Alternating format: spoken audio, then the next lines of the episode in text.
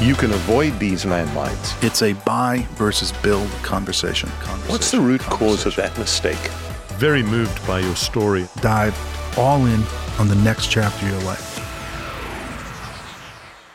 Welcome to The Boutique with Collective 54, a podcast for founders and leaders of boutique professional services firms. Our goal with this show is to help you grow, scale, and exit your firm bigger and faster. I'm Sean McGinnis, Collective 54 Advisory Board member and your host. On this episode, I will make the case that yield is the ultimate measure of productivity. I'll try to prove this theory by interviewing Aaron Levenstadt, founder and CEO of Pedestal Search. Pedestal is a marketing technology company and data driven search engine marketing platform founded by former Google employees. Pedestal creates systems and processes to help businesses better leverage internet search engines as a growth channel. You can find Aaron and his business on pedestalsearch.com.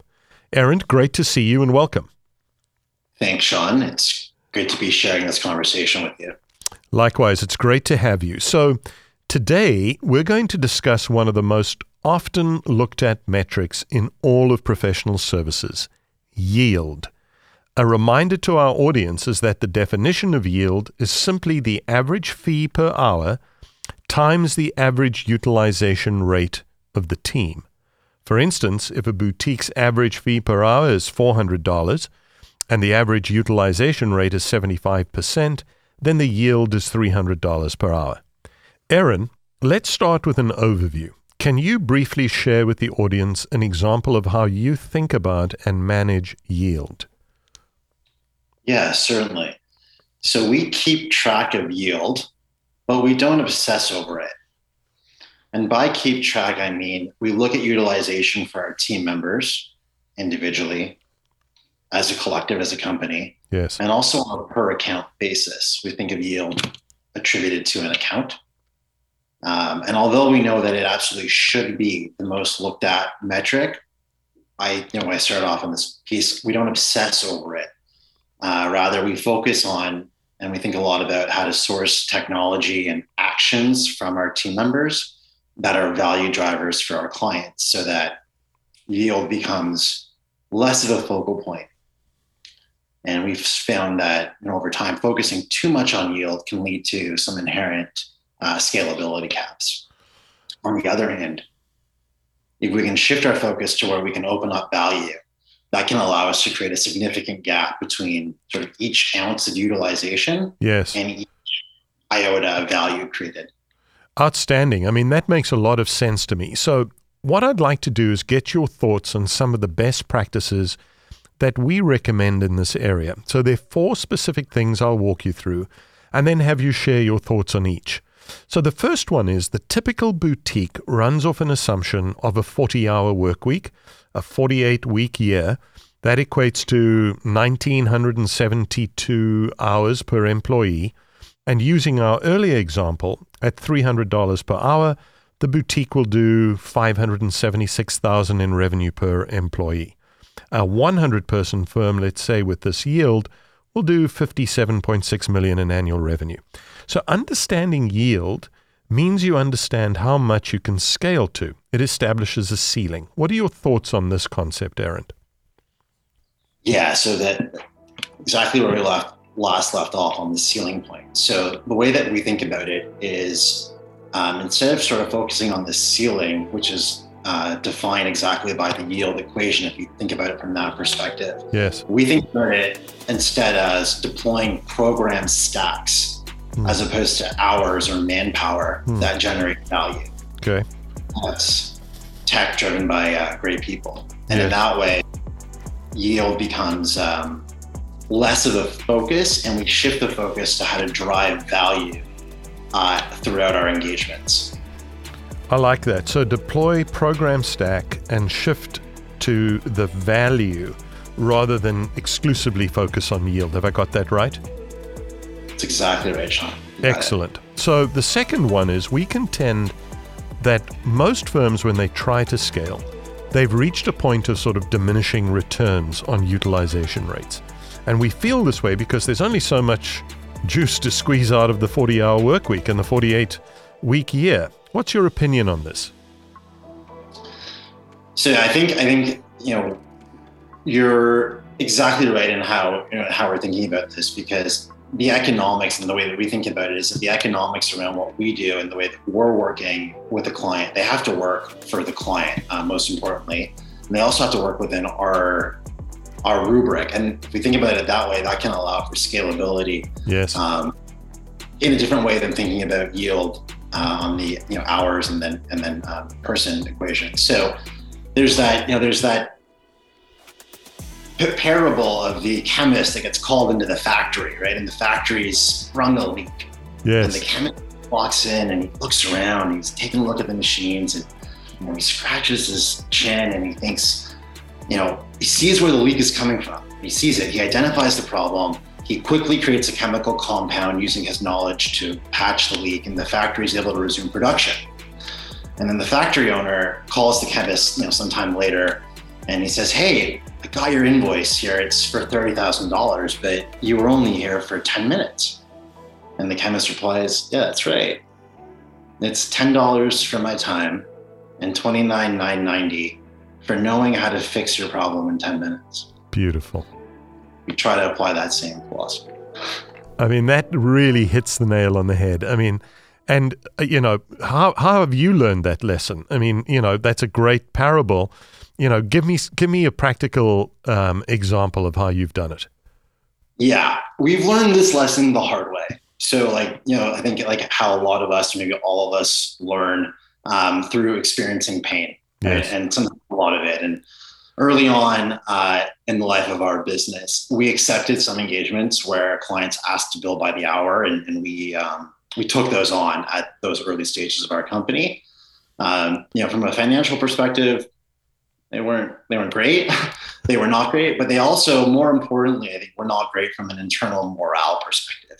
Yes. Because the conversations with our clients shifted to, you know, our teams were talking to our team members were talking to clients about, you know, why 16.3 minutes was spent on that and yeah. an hour and 12 minutes was spent on this. And um, they just they weren't productive, fulfilling conversations uh, yep. for our members.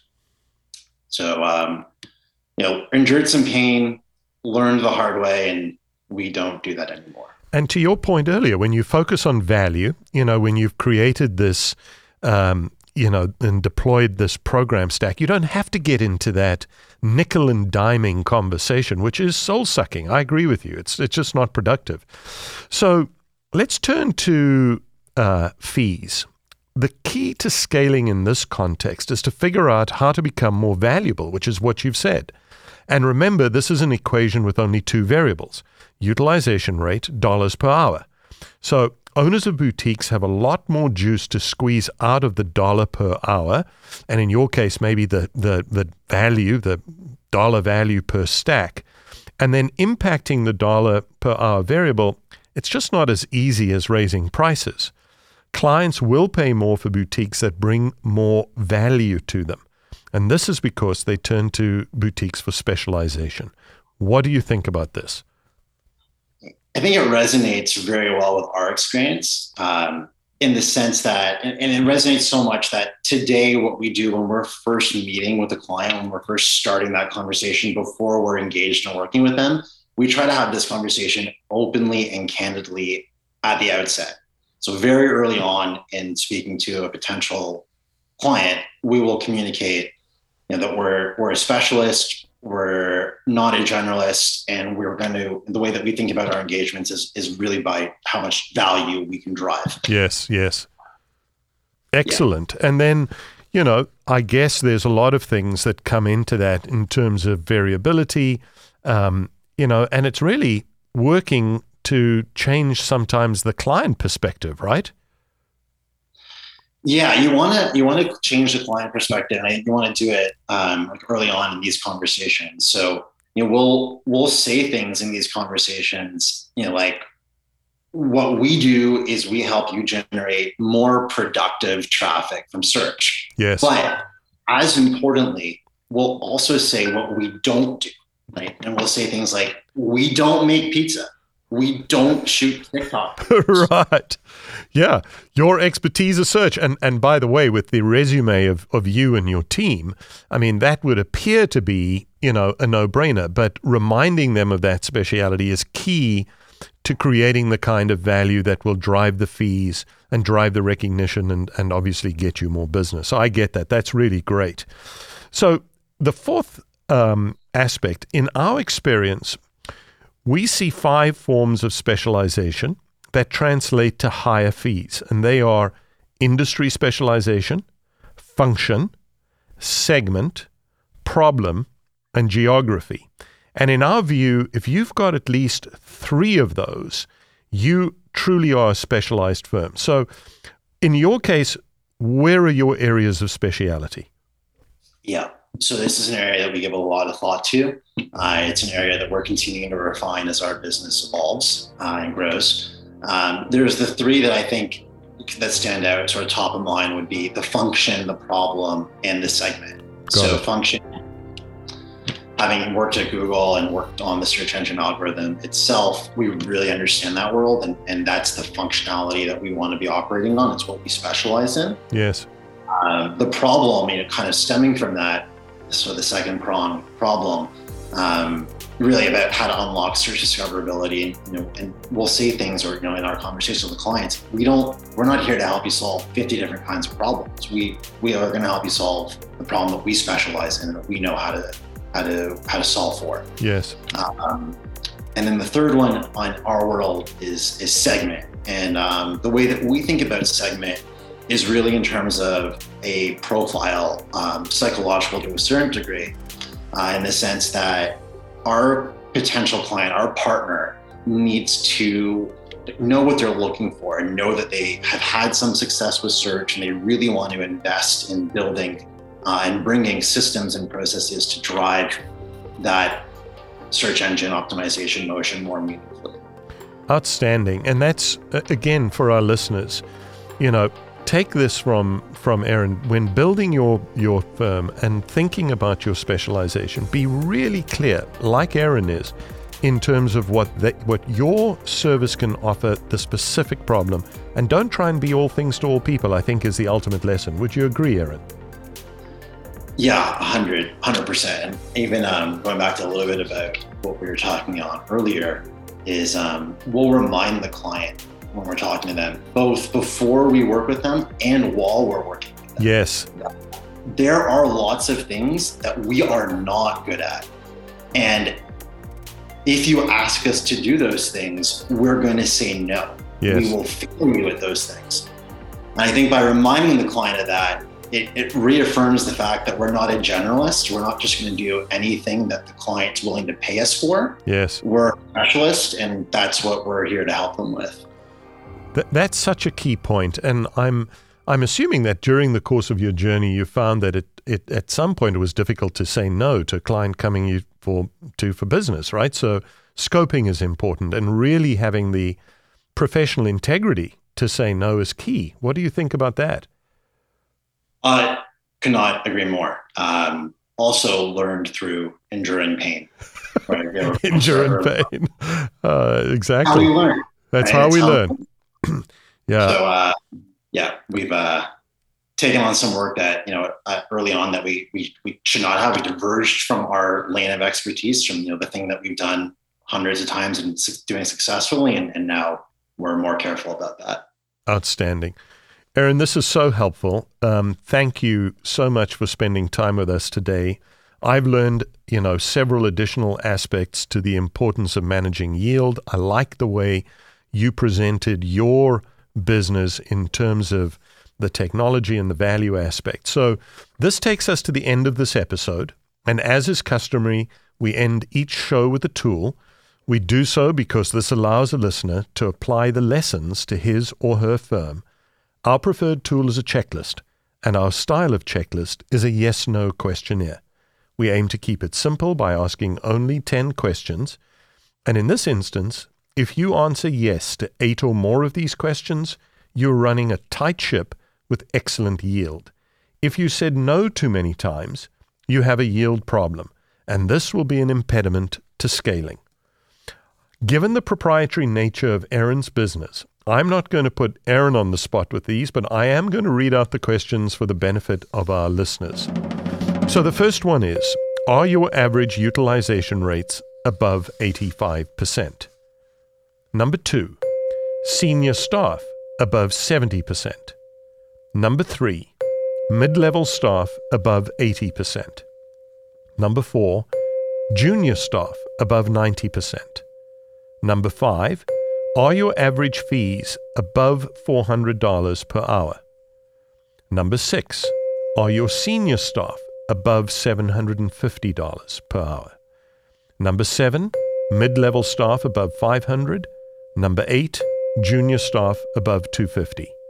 Number nine, are you assuming a 48 week year and 40 hours per week?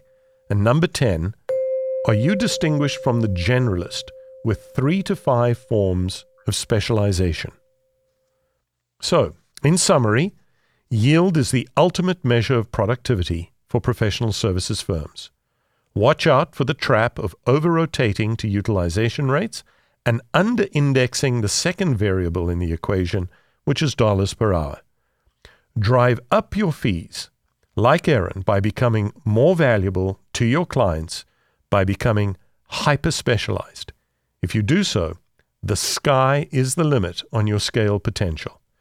Aaron, a huge thank you for sharing your wisdom with us today. It's a pleasure having you.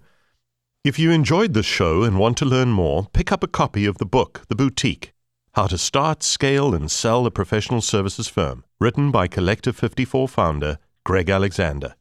And for more expert support, check out Collective 54, the first expert community for founders and leaders of boutique professional services firms. Collective 54 will help you grow, scale, and exit your firm bigger and faster. Go to collective54.com to learn more. Thank you for listening.